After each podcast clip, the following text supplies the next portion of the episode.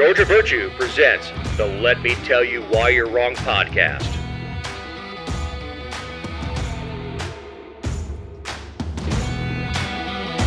This is episode 245. This week we mourn the loss of a Georgia legislator. We have a judge in hot water, the abortion question again, and the packing school employee. I'm Dave Roberts. With me is the star of the show, writer, journalist, TV personality, dog mom, and owner of the GeorgiaVirtue.com, Jessica Szilagyi. That's a little bit dramatic. I think your mom listens. She knows I'm not the star of the show. Jeez. I'm here just to throw questions to you so, so that you can dazzle people with your brilliance. Uh huh. Lucky me. Lucky everyone. It is Thanksgiving week. It is. Grocery stores are full of people and lacking in pretty much anything. Yeah, and it's more expensive. Mm-hmm. I'm, t- I'm tired of that story. It's, it's, it's been run into the damn dirt. Yes, we're all aware. We all go to the grocery store. We all know it's more expensive. Well, also, it gets more expensive every year. It does. It's one of those stories that you, you dust off when, when, when it meets whatever political end that you have going. I'm not, and I'm not saying inflation's not a problem. I'm just, Of course. I'm kind of tired of hearing that it's going to cost you $15 more this year. Okay. Right. We're still going to get together. We're not, we're not going to be sit around a, a table and carve up a can of spam. Yeah. Because I know that that's, that's all privilege talk, right? Probably. Probably for sure. And I, I, I told you off air, I have a 82 CJ7. That's a, just a just a toy Jeep. It's a, uh, if I was a mechanic, it'd be a project Jeep. It's kind of just it's lifted, it's cool to screw around in. I got it back from the mechanic for about an hour. Took it across the street to put some fuel in it, put some uh, fuel stabilizer in it, and it stalled in the middle of a four lane. So I had, had to, so I had it for an hour before I had to have a tow truck come pick it up and take it back to the mechanic and fix what's going on with it. This would be a great time for that sad trombone noise effect you wanted.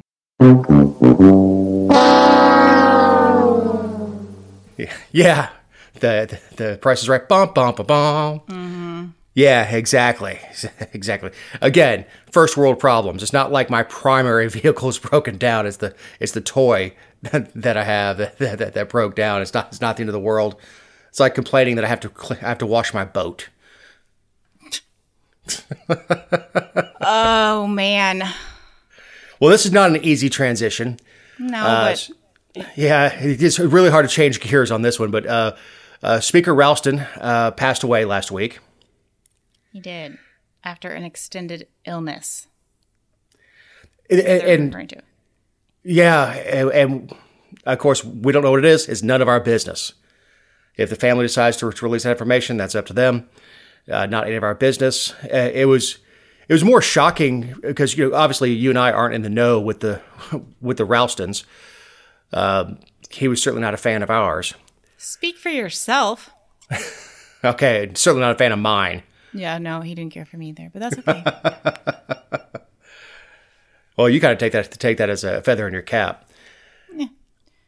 I mean, well, it just it it truly like I never even really I met him one time at a Republican leadership thing, um, like you know face to face. But other than that, like all of our interaction was either strictly political, like as I, I don't know, or me working as a legislative aide or something. It was, but my opposition to him is one of the few people at the state or local level that I never really knew anything about them personally, and all of the conflict was rooted in ideo- ideology.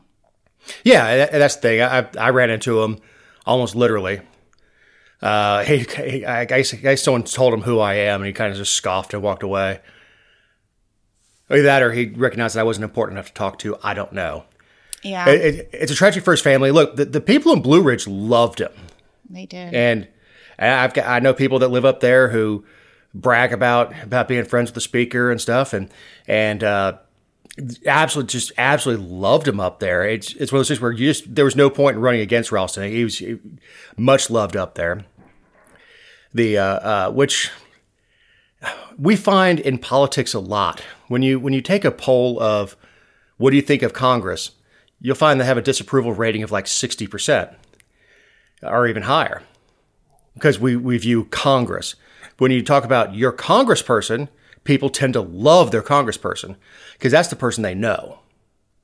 And that's the person that shows up to, to the luncheons, and that's the person that they correspond with. That's the person that you write if you want to have a flag flown over the Capitol, uh, that kind of stuff. They love that person. And, and I'm guilty of it too on the state level. Is you know, uh, Gullett is my is my state rep, and I, I, I, I like the hell out of Gullett. I mean, super good guy. Uh, do I like the legislature as a whole? Probably not. But do I like my representation? Absolutely. Sure. So uh, you know that that kind of gets into to the personal stuff, and and you, neither neither neither you nor I knew Ralston outside of professional circles and political circles. So, but it's it's a tragedy for his family. It was shocking to to everybody who wasn't in the know. I knew he had health challenges, and you know somebody who's was he sixty eight. Mm-hmm. Uh, somebody that age, health challenges could be anything. Could be needs a hip replacement. Could be anything. Uh, so it wasn't shocking to hear that somebody 68 was starting to wind down and say, you know, I, I, I don't need this full time job anymore. Of course, they're going to replace him with a 70 year old. Yeah, and I think that just the circumstances of it all in the public eye happening so quickly, I think, um, I mean, I'm sure that people close to him knew he was not well, and um, I'm sure that some political leaders knew that he was not well leading up to um, what happened. But, you know, I'm sure that, like, as much as John Burns is going to be, like, it, it kind of puts a, um, a shadow over him becoming the speaker because it like, it's not a positive. I mean, it's not like a, a handing off the gavel. Even if even if Ralston had been able to hand it off because of health issues, that he was going to focus on himself. Um, the fact that he obviously has died, it kind of, it just it, it I don't know, it, it just changes the tone. It really does, and I think it would have been helpful to have the outgoing speaker do a warm handoff. Mm. And it, anybody who's ever taken uh, taken a, a job, uh, a, a, leadership job, and this is outside of politics, when you replace somebody who's retiring and you're able to get in there and work with that person for a couple months and they take you and introduce you to the clients and introduce you to the team that you'll be leading, it makes it so much easier than when that person just quits and you walk in cold and you have to go and introduce yourself and, and establish yourself. It's a warm handoff is so much easier uh, in any professional setting. And then when you start adding the personalities at the Capitol and you start adding all the the outside influences, the the whether it's uh, outside money that's coming in, whether it's the, the lobbyist, you add all that stress in there. So it, I mean, look, he, the incoming speaker is not coming in cold. I mean, he's he knows everybody. He's been he's been there a minute. But if just for him, it would, and like I, I'm we're not glazing over the fact that a man is dead. It's just the the the practical things of of carrying on with the business of the state. Right. Uh, now, who's who's the speaker today? Um, Jan Jones. And that makes her what? Well, she was the pro tem, um, and so now she's the seventy fourth speaker. And the first female speaker in the state of Georgia. Yeah, I mean, whatever. I know you hate the firsts, and it'll be for like 50 days or whatever it is. But it is worth remarking that she is the first female speaker. Congrats. Yeah, for, for 50 days. She didn't she didn't want it anyway. She she could have run. She could have put thrown her name in the hat. She didn't want it. Right.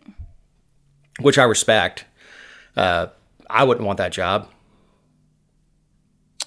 Yeah. I don't think it's a hard job. I just don't want it. Well, I mean, the job is what is is truly one of those where it is like it can be what you want it to be. Um, I mean, of course you need a speaker who is present and engaged and and uh, in good health and mobile and things like that but like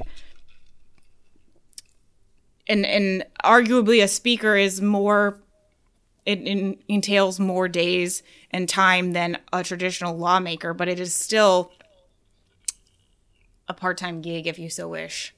um If if you wish, Right. but it's you can work as much or as little as you want, or as you feel you need to. I should say. I shouldn't say want. As as little or as much as you as you feel you need to. Right. You could be on state business. I mean, you're the one who decides if you're on state business or not. So I, you know, it's a it's a not a bad paying gig, but you but you do have to uh, re up for it every two years. And you asked about um uh called? Um his campaign account um and what happens to it because as of the last r- filing um he had a million dollar one million ninety one thousand six hundred eleven dollars in his campaign account. And A lot of money. if Georgia law parallels federal election law, that money, of course, stays in the campaign account. The campaign account is much like a corporation. Uh, yes, it's Do- David Ralston for state representative is the account. Right. Yeah, Dr. Cool outlives David Roberts.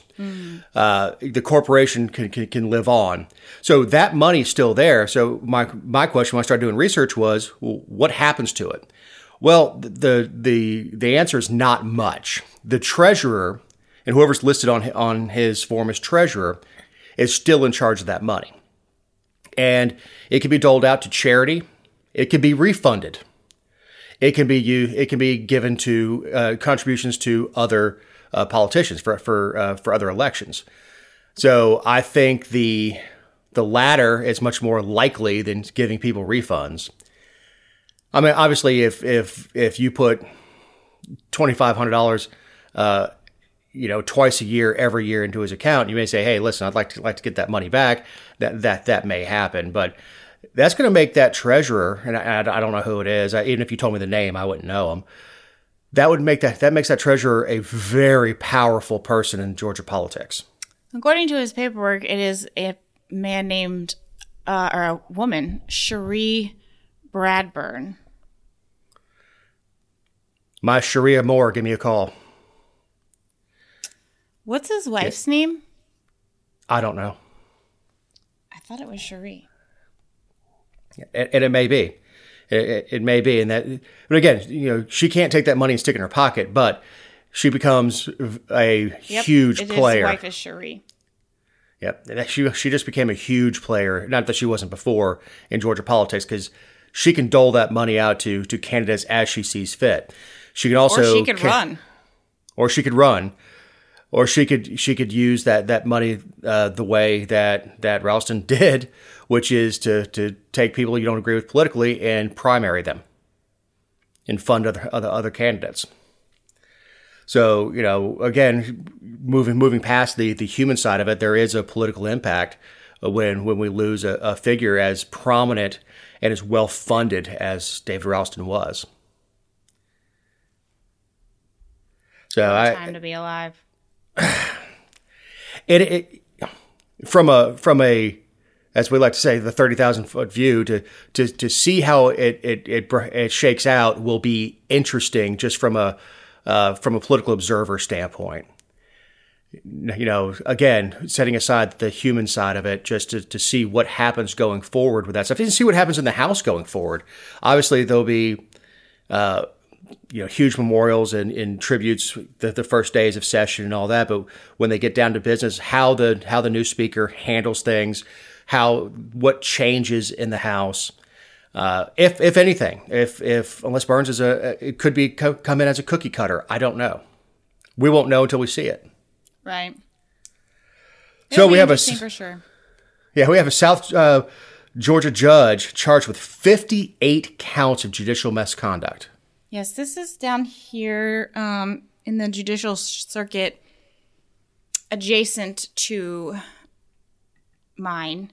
Um, Candler, Emanuel, people are familiar with like Metter, Swainsboro, all that jazz. Um, and this is Judge Robert Reeves. People know him as Bobby Reeves. And if you recall, the lawyer we talked about on the show from Screven County named Hubert Reeves, it is his brother, naturally of course. But um, Judge Reeves has been on the bench since 2007, and there's been all this whisper about these charges and this investigation going on by the JQC. Um, but it just was released, I think, on Wednesday. And uh, I mean, I I knew the rumblings of what it was, but I have never ever seen 58 charges. Um, I mean, I don't know. He's an older gentleman. I think he's almost 80. He's in his 80. I mean, he's getting up there. Um, so, you know, it very well may, very well may be that they are doing this in the in excess to kind of force his hand and, and push him out. But um, it's important before we go forward to he was just reelected for another four year term um, two weeks ago. I think he ran unopposed. He's run unopposed um, probably always, but um, at least in the recent history. So, and he just became the chief judge of the circuit in 2020 when another judge um, retired, and he was then the the senior judge. So basically, what it outlines is um, everything that he's done in the last um, six years, since 2015 16 to present day. And it's everything from um, claims of sexual harassment um, and, and bias and, and inappropriate comments about um, maternity leave and women dividing their duties between motherhood and being an attorney to asking a black man um, who was exiting the courtroom after Judge Reed had told people to stay seated. He said something to the effect of like, "Are you really that stupid?" Um, making comments about inmates in the jail, like, do we actually have to feed these people? Um, lots of stuff that we can get into, but the biggest thing to me of all of it, and again, because I'm a terrible feminist, but um, the biggest most problematic thing that was outlined in these um, allegations was the fact that he has spent seven years promoting an advocacy center in our circuit or in the circuit that works with the prosecution. Um, and that is strictly prohibited for judges to do that, to lend their office name to um, any private entity or cause, but went as far as to host like giveathons and Facebook lives and things like that and you know tell them that supporting and donating to this organization helps prosecuting and helps the prosecution of people who have molested and abused children. And while we all probably know that to be true because we're talking about forensic interviews and forensic medical examinations and all of the resources that um, hurt people need when they are become a victim of a crime. Um, it's particularly concerning because it gives the impression that he thinks everything they do is perfect and without um, without room for criticism, and he presides over molestation and child abuse cases. And I mean, he's pretty much tainted everyone's opinion of him. So I don't know where you want to start with this, but it's a lot well, of One of the things that immediately comes to mind is obviously I want child molesters to be in prison. I mean, I, uh, preferably dead. Sure. Uh, not, but you endanger every one of those convictions mm-hmm. when you do stuff like that. Uh, and as much as I, I, I want these people locked up and I want them away from society, uh, I want them punished, and, and uh, but obviously, they're, they're, someone who would molest a child is a danger to, to society, and I, and I want that person, you know, behind behind bars. But what's going to happen when some of these some of these uh, these convictions start getting overturned, or they start getting new trials, and and when you start talking about molestation cases, and someone uh, has done five years of a 20 year sentence and that that 10 year old is now 15 or that 15 year old is now 20 you're going to re-victimize these these these these children to, to pull them back in to to testify again well and and you know to be perfectly honest we all know that not every case is going to be reopened. I mean, there's there's some that are just that's not the reality, but the fact that well, first of all, he's still on the bench and and still presiding over cases, and I know there are some attorneys who have um, begun filing recusals because of his support of this organization. Um, but and, and and it's not well, it's not an attack on the organization. Um, it, I think it does speak to their ethical compass slightly because they they know who can fundraise for them and who cannot, and they know they know what their job is and of course it's important but if you're testifying on behalf of the state um i just And look, there there's a good attorney is able to put the hat on and take it off. And this this is true. And I'm not saying every every one of the convictions be overturned. I'm saying it opens the door. That Mm-hmm. Of he course, endangered he he endangered the those convictions. And even if one person gets to walk away with uh, uh, uh, with a conviction being overturned, that's too many because be, over his actions, his actions, not not you know people get get convictions overturned all the time, but Well, uh, because it was his actions- preventable. Because Right. it, and it, it was unnecessary. And and truthfully, you know, what is your? Of course, I'm sure he does support the organization. I'm sure he thinks it's a great thing. But was it is the organization that important? Because you know, a judge's ultimate purpose is to um, ensure that rights are upheld and to like facilitate the seeking of justice. And when you when you think of it in that those simple terms, I don't think Well- there's anything more important. Yeah, when I, when I talk about putting the hat on and off, I'm talking about you'll see a defense attorney and a prosecutor out at lunch together, and they'll go at it in the courtroom, and but they're able to take take that lawyer hat off and go be go be a person. Uh, a judge can do the same thing, but legally, he shouldn't be. Well, he shouldn't be lending his name, his professional name, to this. Now, look, if he he really shouldn't even be donating, but He's not allowed to donate. That's not yeah. Right. Yeah. Yeah. He should be donating, but he shouldn't be lending his professional name. He shouldn't be using judge or Superior Court judge in fundraising for anybody.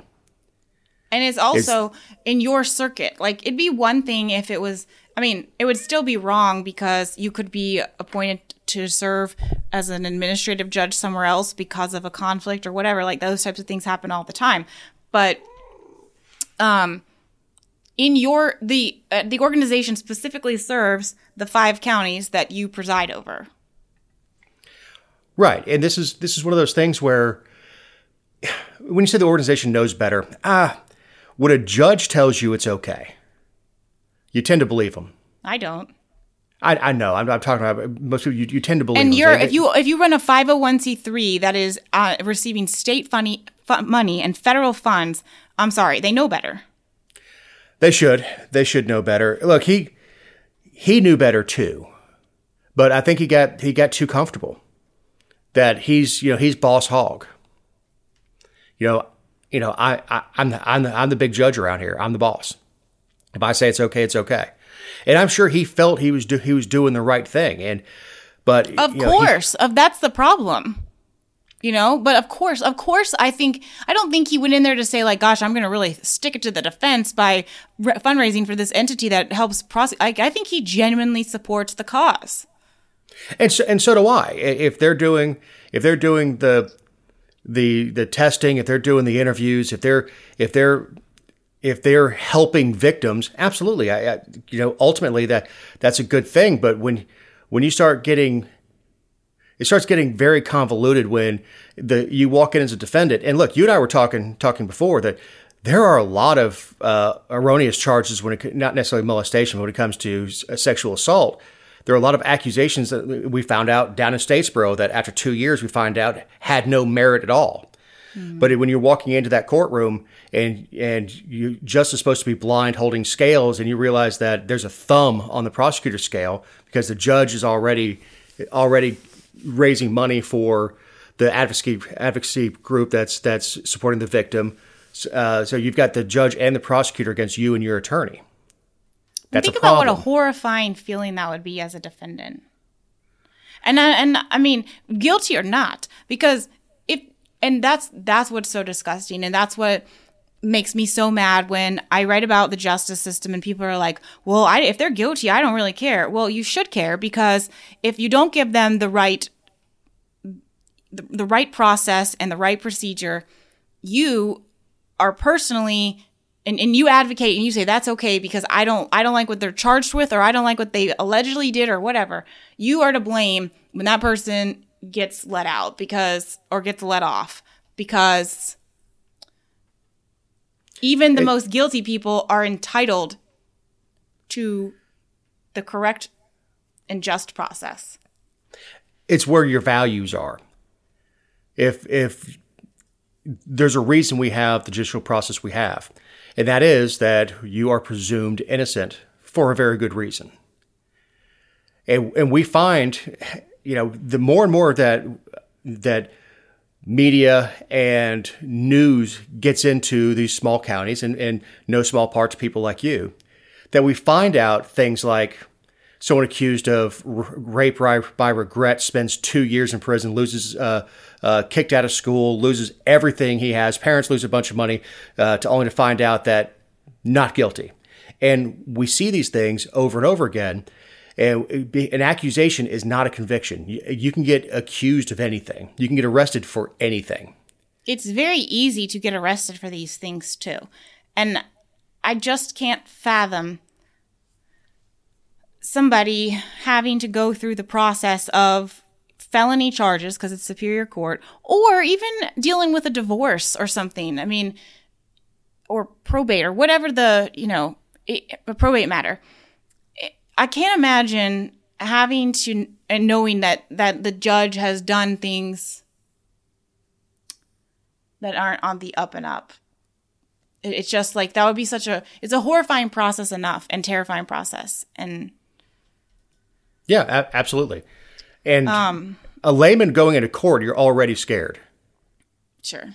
Yeah, they're they're they're throwing around Latin and they're throwing around terms that you don't understand, and there there's a lot of you know you're sitting you're sitting there behind a desk and you're and you're depending on on, on an attorney. And for a lot of people a, a court a court appointed attorney and you're sitting there and the judge the, your your lawyer and the prosecutor are just talking back and forth and you have no idea what's going on until someone goes over and says hey Mr. Smith do you understand what what we're saying?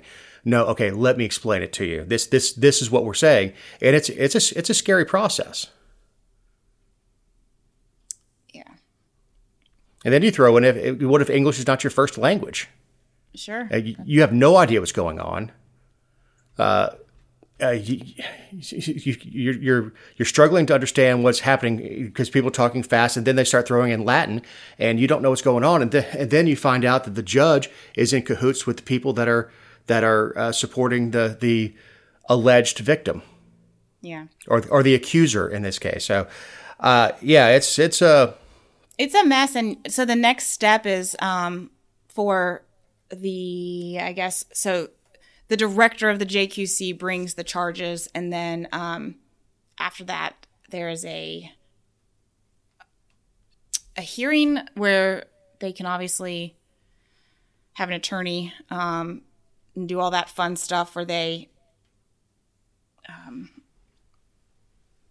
I guess, defend their actions. All that is closed to the public, of course, but then there'll be a recommendation by the JQC. Um, and of course, you know, if there is any type of discipline or revocation or suspension or anything like that, usually that's appealed and then it goes to the Supreme Court and then a decision is determined. So, I mean, it's still a good um, ways away from any type of resolution. And I think on the website for the JQC it was actually listed on 2023 matters, which means that it won't be taken up by that committee until, you know, early in the year, which is only a problem for the fact that he's still sitting on the bench.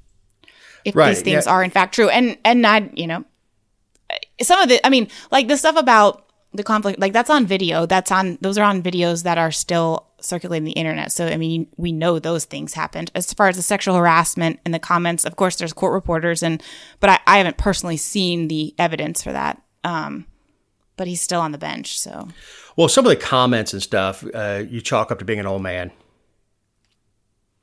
Uh, and I and I, and I don't know. I, I don't know about the sexual harassment. It it, it uh, you would think that that sort of stuff would stand on its own. But I also yeah. know, as you know, with, with, a woman working in an office like that, i.e., Dick Donovan, you better you better if you're going to come at, if you're going to come at him, you better come out with a, with a, a bunch of evidence. Even with the bunch of evidence we had against Dick Donovan, it still took a year. Mm-hmm. Thanks, it's, COVID. It's funny that you say that though, because um, when the rumors of this started coming out, of course, like these started because of complaints. Excuse me. And the argument that was made to me by someone was I sure hope they have all their ducks in a row because if you're going to swing at the king, you better make sure it's enough to take him out. And that's so true because, I mean, like it's similar to my friend who lives in the Brunswick Judicial Circuit and was one of the ones that was raising holy hell about Jackie Johnson. I mean, she had to practice in federal court and, and take different types of cases in, in different places while she was that's a reality for people in the legal system. There's only so much so much room where you can go, and of course, she still had cases in her area, but you know, it was just a different environment. And so, well, if you're going to go after a judge, you better be darn sure. I said the same thing going back to our first story about Ralston. There was a movement a couple years mm-hmm. ago to remove him as speaker, and I said if you're going to to attempt a coup, you better be successful. You know, it's the political equivalent of of the revolution. Had the revolution failed, every one of what we consider our founding fathers would have been hung. If, if you're going to go against the king, you better win. Right. So w- with this, it, it was it, obviously they compiled a bunch of evidence. Now he could make this go away by turning in his his uh, his card, uh, stepping down from the bench, and, and giving up his his bar his bar certification, and go and retire. Go, yeah, I mean, he's vested and he doesn't have much, you know, there's not much he stands to lose. Although I don't. Pride. I, I would, I right, an ego, but that always seems to get people. I don't know. Um, I don't, I don't know. I'm sure the judicial retirement cannot be impacted by even a revocation. Um, I'm sure that they've protected judges in the law it would it would need to need to be a conviction. Right. Now he can be uh, impeached. I don't know a how judge? much app. Yes. By the yeah. legislature. Yeah, they're not going to do that. they didn't do it to Donovan. They're not going to do it to him. Right. right. But uh, there, there actually was a movement to start um, start moving towards impeachment of Donovan. But again, COVID happened, mm-hmm. uh, so that's Donovan's a bad example just because because of the timing. But he can be impeached without formal charges. The governor can't remove him. He is he's a, a duly elected. He can officer. suspend him though. He can what? Suspend him. Yes, he can with pay. Sure. But the the best thing to make all this go away is retire walk away. Let let uh, Kemp appoint somebody to to take your place, and go make your inappropriate comments. Go raise money for whoever you want to raise money for. Well, and, the other thing too is that this is South Georgia, so like if he wanted to go away quietly, if he wanted to resign and and step down and, and move on to something else and and do it quietly, it would be very easy because people are, are so polite about that stuff down here. Like, I don't even think the local newspapers or anybody locally have reported on it other than myself. I mean, obviously, like the AJC and um, some legal publications have, but like, if he wanted to just duck and run and and then move on, he, he could, and people would not you know, and, and, and we harp on the age a little bit because because you know said you said he's eighty, and, and, and eighty, especially in the legal profession, is not old. No, uh, it's not like he's digging ditches. He's not he's not uh, uh, running a combine or anything like that. It's but he he still has uh, a uh, at 80 and, and, and in good health, and uh, uh, his picture on there, he, he looks like he's a, he, he's pulling off 80 pretty well. I mean, I I think know. he's I think he's completely of a sound mind, and I mean, I don't, you know, I think he's Yeah, we're not talking Joe Biden 80. Yeah, and um, even from the, I mean, he made some inappropriate comments, and it sounds like like there there was references to him like touching a woman's shoulder or rubbing her shoulders or you know things like that. But I, as as as much as that is not welcome in the workplace, especially in the the era that we're living in, I also don't think that he's a predator. I mean, I just give me Yeah, now. that's there's a difference. I mean, it doesn't make it okay, and I and I feel badly for the women who were embarrassed by his behavior or felt any. I I, I do. I mean, if those things are are true, then I I feel sorry for them because it is uncomfortable. We most most women have been in a situation like that, so you can relate. But every woman it's who's much ever different. met me. Yeah, hmm I haven't met you, but um, but you know, it's not. It's much different than a predator or somebody who is um, locking a woman in a room or you know, like blocking her from leaving or. It's just it's a lot different. Um, Yeah, yeah, yeah. And look, it, intent has a lot to do with it. sure. you know, uh, intent has a has a has a, has a lot to do with it. Sometimes you you chalk things up to, you know, it, he didn't mean anything by it. Uh, it just, you, in fact, if, if someone told him, "Hey, Judge, uh, the, would you would, would you not do that? You know, she, you, you you made me feel uncomfortable." He he would feel he would probably feel horrible. You know, I, you know that's not what I meant. I'm sorry. I feel horrible. you would hope, right? Like yes, yes, I would hope. I would anyway. If, if I if I made somebody feel uh, feel uncomfortable, I, I, I'd feel I'd, I'd, I'd feel horrible. You know, it's never, never my intent, other than make you feel uncomfortable for having to talk to me every week. yeah. This is a good time to remind you that these are our opinions and not those of anyone not on the show or any respective company for which we may work, own, or otherwise associate ourselves with on a regular or irregular basis. Also, you can find other episodes and relevant stories over the georgiavirtue.com. Uh, the Mule of the Week. I nominated Kari Lake, Republican candidate for governor of Arizona. Tell us about Eh. it, Dave. she wants a do-over because there were uh, i think 70 machines in maricopa county that were misfun- malfunctioning not misfunctioning malfunctioning uh, on election day the, Kari Lake is a Trump uh, supported candidate. Uh, Trump supported candidates did not do all that well this election cycle They didn't. she wants a do-over. This uh, the the problem. And look, I understand if there's if there's something wrong with the machines, they need to go do a hand count, whatever. Do-over. I don't think you're going to get a do-over. I I I. I, I Do we want to live in a world hist- where you can? yeah, this is yeah, like kids playing playing uh, football out in the street. Like no, no, do over, do over, do over. I didn't I didn't mean to do that. Um, there's no such thing as a do over. You, you can't. You're going to find those the people that voted on those 70 machines and have those people come. There's there's no way you can track that. And being a student of history, uh, without looking it up, I can't recall a single time in American history where, where, where we've done that. And the problem coming from her is that she was already uh, already screaming the same thing about the 2020 election. Now, I I truly believe there, there was fun. There's funny business that goes on in every election. I truly believe that there was funny business that went on in 2020 with finding finding ballots and and trunks of cars and and things like that. But you know, not so much that I say you know don't seat don't seat the new president, and that's where Kari Lake was. So the the fact that this is a if, this was the first time she said something like that, like this is this is a real problem, we need to investigate it. If she was an adult about it and say let's let's do a hand count because uh, the I believe it was the ink in the machines wasn't printing dark enough for the scanners to pick it up.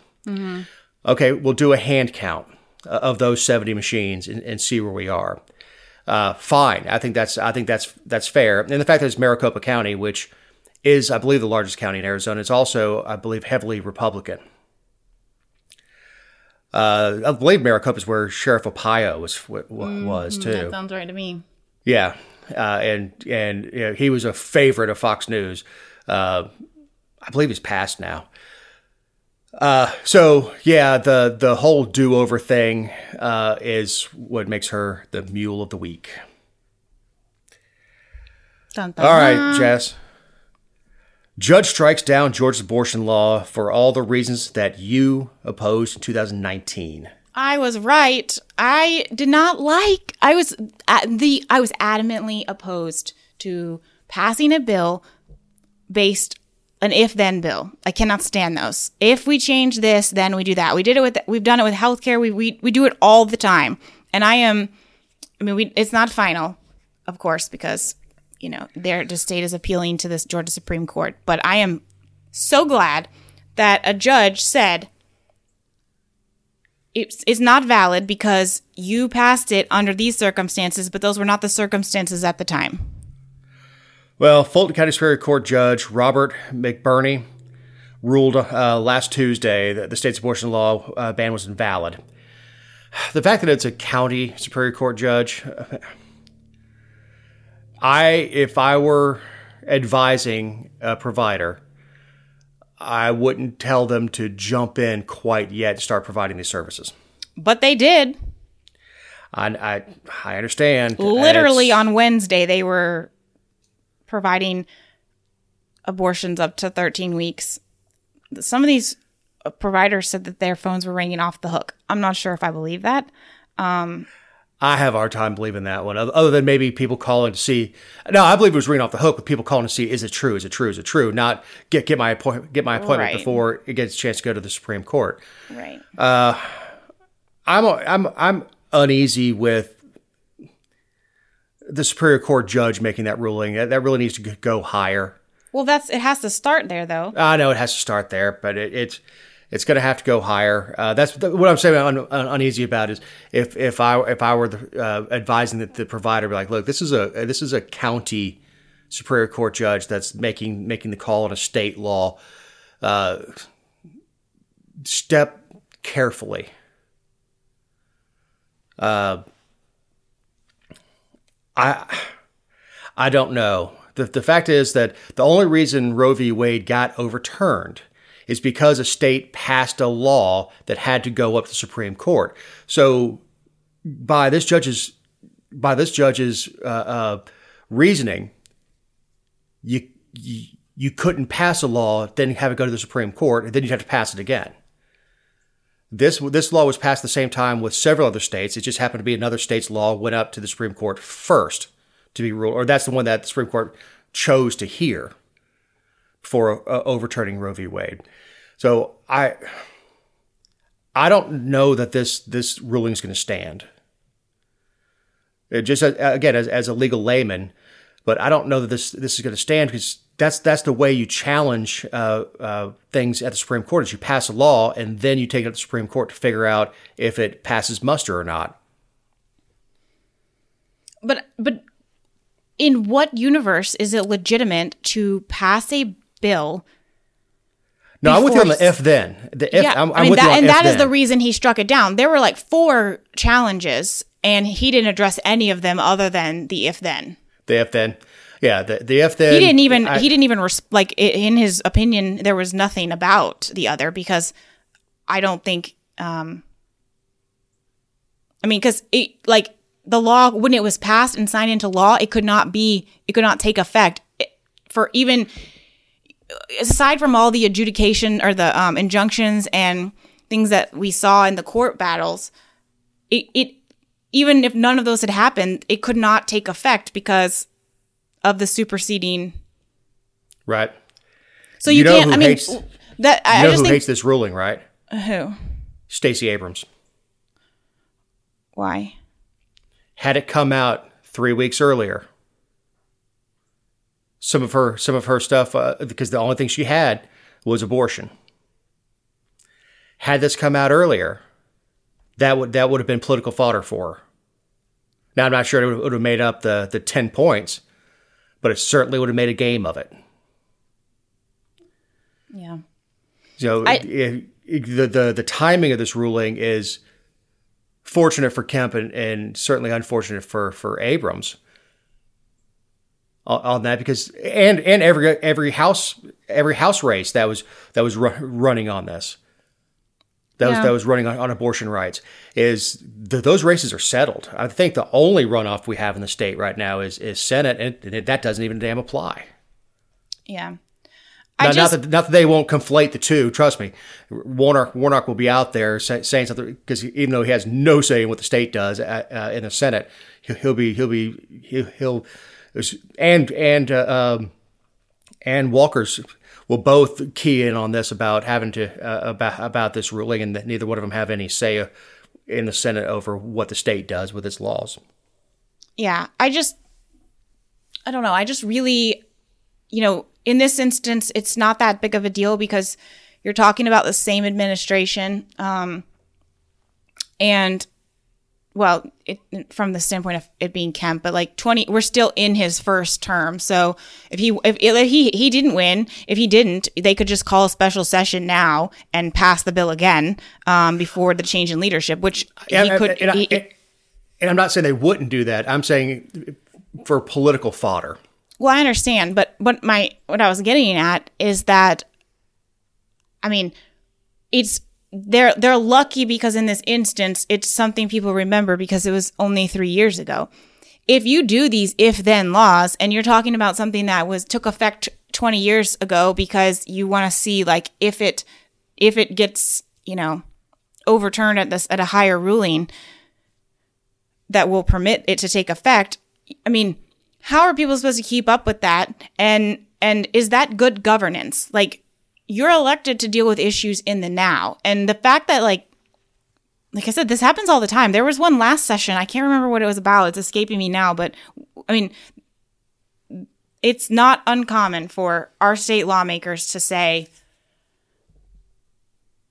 and and i feel like this judge i mean he has to have he has to have some legal basis somewhere you would hope for for saying this. I mean, it's not an unreasonable position to take and say the law was void when it took effect, so it's not it does that doesn't make it effect in effect now. If it was when you signed it into law, if it could not legally take effect, it is not valid today. Well, and that and that makes sense. Now, why do they pass if-then laws? Because three years ago they're going into an election cycle, and they could point to this law. Uh, you were opposed to the law for a number of reasons. One was the pure expense the state would go through defending it. Here we are. Yeah, and here we are. The the the pure expense uh, of defending uh, of defending the law, and that made sense. And and I even said at the time is why not let uh, Alabama, who's passing a more restrictive law, let them spend their taxpayers' money going to the Supreme Court with it, and then when once that's figured out, then we can pass our own law and let them spend the money. And, and you know, it's not it's not being opposed to the heartbeat bill or anything else. It's it's the it's the procedure. It's the procedure and the proper role of government because it is not our lawmakers' responsibility to plan for things. I mean, financially, yes, you should plan for the future. Legislatively, you should not. And honestly, you're trying to like overshadow the judiciary, which is who makes these decisions. But I don't know if it overshadows the judiciary or not. It's it's more the the fact that they knew what they were doing was going to get immediately blocked, and it was. They knew it, and they knew immediately it, it was going to take a, a legal team and you know millions of tax dollars to to go and to, to defend this. When we had five other states doing the same thing, and we could hang back and let them figure it out. But there's there's this urgency when you're in election year. Again, three years ago, if you're in election year to get this done, to get it done, get it, so that you can go back to your district and say, "Look what I did." but just I, the reason I said that it overshadowed the judiciary is because that's what he's. I mean, he basically said that in his opinion. He said if the judiciary, if the judicial branch has declared a constitutional right, and we're not talking about the dumbass right to abortion. That's not what it is. It's because Roe v. Wade was about privacy. What, however you feel about abortion is irrelevant to the fact that it's not a constitutional right to abortion. It's about it was about privacy. So he was talking about if the judicial branch has declared that there is a right to privacy, eh, legislatures exceed their authority, improperly expand their role, and fundamentally alter the balance struck by the separation of powers when they enact laws they know to be plainly and facially unconstitutional. those laws are void upon passage. I mean, Well, he's not dumb. pretty correct to me. Yeah, he's not dumb. It it just means that they're going to dust the law off in January. And I- Pa- Yeah. Well, I, I don't know. Are, are, are they going to? I Are they going they to will. fight it out? I- are they going to well- just just pass it again? so in 2019, the reason it was brought up in 2019 is so that, in my opinion, Republicans who maybe, um, well, not necessarily in the House, but like on the state level would have three years to recover before another statewide election. I think they adequately and sufficiently accomplished that because no one saw COVID coming, and and that I think changed a lot of things for a lot of different reasons. But I think that they did it early on in the ten, and that was one of the first things that Kemp tackled for this very reason. And I think that he's going to be queued up to do that exact same thing if he wants to encourage them through his floor, floor leaders, which are another thing that is um, exceeding its authority. Um, if he wants to push that from the the governor's office, I think that they would be glad to take it up again, especially with the everything going on. And you might think, "Oh, that's a waste of time." No, it's not because when we, we when a kid does something wrong, we say no, go back and do it the right way. And I think that's important that we do this that here. Yeah, and I don't have a problem doing that. Is take this the same wording, take the if then out because now now we have the ruling, dust it off, run it right back to right back to the floor. Don't even run, don't even need to run it through a committee. Run it right back to the floor, vote up or down, send it to the Senate, vote up and down, and send it to the governor. And that could be done in the first two days of session. But it won't. I, nothing goes, nothing happens until until uh, crossover day, But and before then we it's move, two o'clock in the morning. and I know we have to move on to the next topic before the show ends, but just for the record, on February 28th, 2019, on Facebook, I said that I was disappointed with Republicans because of their conditional legislation and that it was not the proper rule of government. And I thought that they were setting themselves up for even more legal battles than the bill on its face would have. So Don't dislocate your shoulder patting yourself on the back. I won't. I used both arms. So, you know. So, we got the strapped staff member. A staff member at a primary school in Georgia was arrested and fired after she left her purse containing a firearm in the school bathroom. how do you feel about this? She's an idiot. Well, of course, I agree with that. It's a very No, I'm, I'm talking about just, just leaving your purse. right overnight you- too. How do, how do you get in your car? I mean, how, uh, how, how do you get in your car not knowing where your purse is? I mean, I, I- don't I don't carry a purse, but if you carry one every day, and actually if you work in a school, you usually put it put your purse in a cubby or whatever. Uh, it's not the first time I've heard of something like this. There was a teacher out here that got fired for being under the influence, and turned out she had a pistol in her purse and and and, and all that. First of all, I don't like I don't like car- uh, women carrying pistols in their purses. Because if they leave it somewhere, then someone can take it.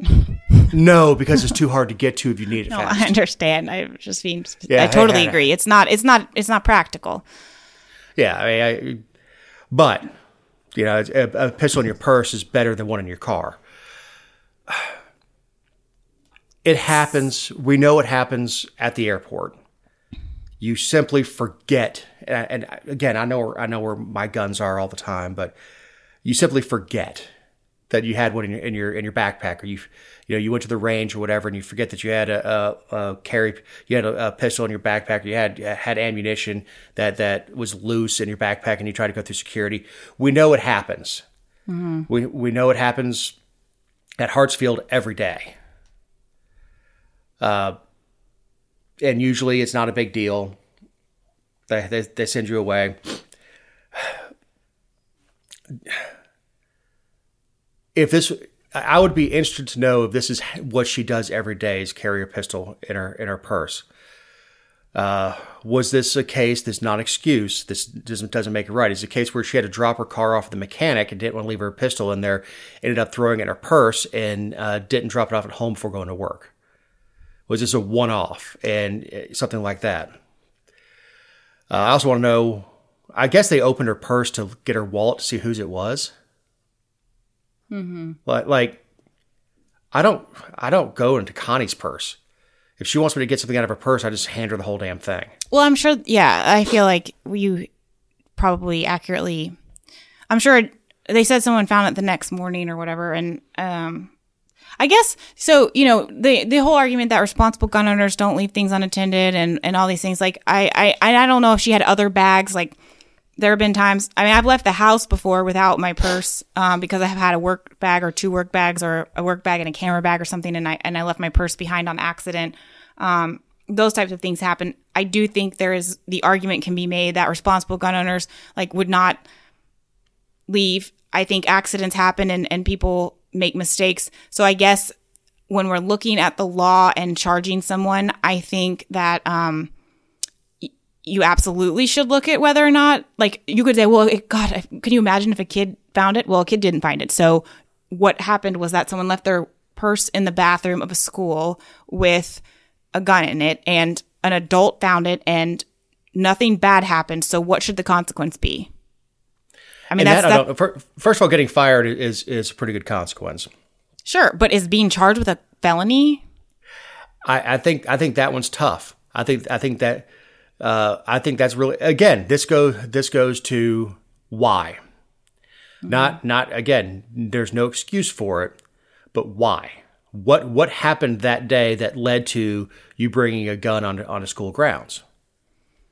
Uh, was it the scenario that I described? Where she had to drop her car off and ended up taking an Uber to work and had and so I'll just leave it in my purse and, and take it home and and and, uh, and put it back put it back in my car tomorrow when I pick it up. It's just a case where this is what she does every day. Right. And I So- and I but and I'm with you and I and you know I'm sure a judge will um or when you know when they're working out the process cuz these things usually I I have seen that they don't normally go to trial they usually are pleas um even if they don't plead down the charge they at least get like a probated sentence or something I mean thankfully most non-felon non nefarious intended intentioned people are um, going to prison for this, which I agree with. I just, you know, I, I really hope that in Oconee County they look at the totality of the circumstances and the big picture. And I hope they don't like. I can't stand when they get in a courtroom and they say, "Well, this could have been so much worse." Okay, I hear you, but it wasn't. And throwing the book at this woman is not going to prevent a mass mass shooting. It's not going to prevent the next person from sneaking a gun on. Like it, it's just not. I mean, Well, it, it right. It, serves the no purpose to the public to to to take her and lock her away. It serves no purpose to the public to even to even hit her with a felony. She lost her job. I mean, uh, there- there's no reason to take her away from her family and lock her away. and I don't want to pay for somebody to be in prison. I don't want to pay for them to live um, for that offense either. Like that does not. I don't think that suits anybody. It's not a good use of my money. It's not a good use of your money. But but again, it it goes to if this is something that she was doing every day. Well, yeah, that's somebody she knew the law and she purposely violated. it. If this is a situation where she just didn't know what else. I've got to be at work and uh, my car broke down. I don't know what else to do. You know that I'm a little. I'd be a little more understanding with that. It, it the situation is everything, and we don't know it at this point. But they're sure raking her over the coals. I mean, people are like, "What a freaking idiot! I can't believe this." Blah blah blah blah. Just I won't say she's an idiot. It's stupid. It was it was an error in judgment. Uh, but it's she ended up losing her job anyway. But you know, I can't be late for work, and I I, I don't have time to go to the house and drop this off, or you know, or I don't know if she's married or whatever. Have her husband swing uh, swing by so she could drop it in his in his car. Uh, I, I I don't know. We, we there's just we don't know enough to to go and start making judgments on her. I know that's a uh, unusually metered response from me. Mm-hmm. So, Jessica, closing thought? happy Thanksgiving. Make sure you That's use all it? the fine china. Um, so that you have to hand wash it and just make the cleanup even more miserable. My sister in law does that. She breaks out the fine china. I'm a Chinet kind of person. Yeah. Um, last week, uh, Robert Clary died, which uh, also known as Robert Clary. Uh, he played Corporal Louis LeBeau on Hogan's Heroes. He was 95. He was the last of the uh, original cast. Uh, he's an interesting guy. He w- was a Holocaust survivor. Uh, his parents and his siblings all died. Uh, he he wore the uh, the tattoo on his arm. For, uh, obviously, tattoos don't go away for his entire life. Uh, oddly enough, most of the a lot of the stars on on uh, Hogan's Heroes when when it came out, it was controversial. The idea of making you know Nazis funny, but uh, Werner Klemper, who played the Nazi colonel, was a European Jew who served served in the U.S. military after after escaping Europe. John Banner, who played Sergeant Schultz, same thing. Uh, many of them, uh, you know, Klemper took the job with the understanding with the producers that the Nazis would never win; they were always lampooned. But uh, Clary had a, a, very interesting story, very interesting life. Uh, never bore uh, any ill will towards anybody, and if if anybody could be bitter it'd be somebody who survived the Holocaust. Mm-hmm. But uh, he was a, a very, uh, from all accounts, sweet, sweet man. Uh, very talented, uh, triple threat, sing, dancing, acting. Uh, but you know, I know, I know, I'm old, and I, and I watched TV shows from before I was born. But uh, it was, I won't say sad. it was nice to see they had a nice long life. 90, 95 years old, but it, it, was it was worth remarking the passing of Robert Clary. So, on that note, happy Thanksgiving from all of us at Let Me Tell You Why You're Wrong. Thank you for uh, Eric Cumby, our editor. We are thankful for you. I'm thankful for you, Jessica. Oh, and yeah. uh, we will talk to you next week.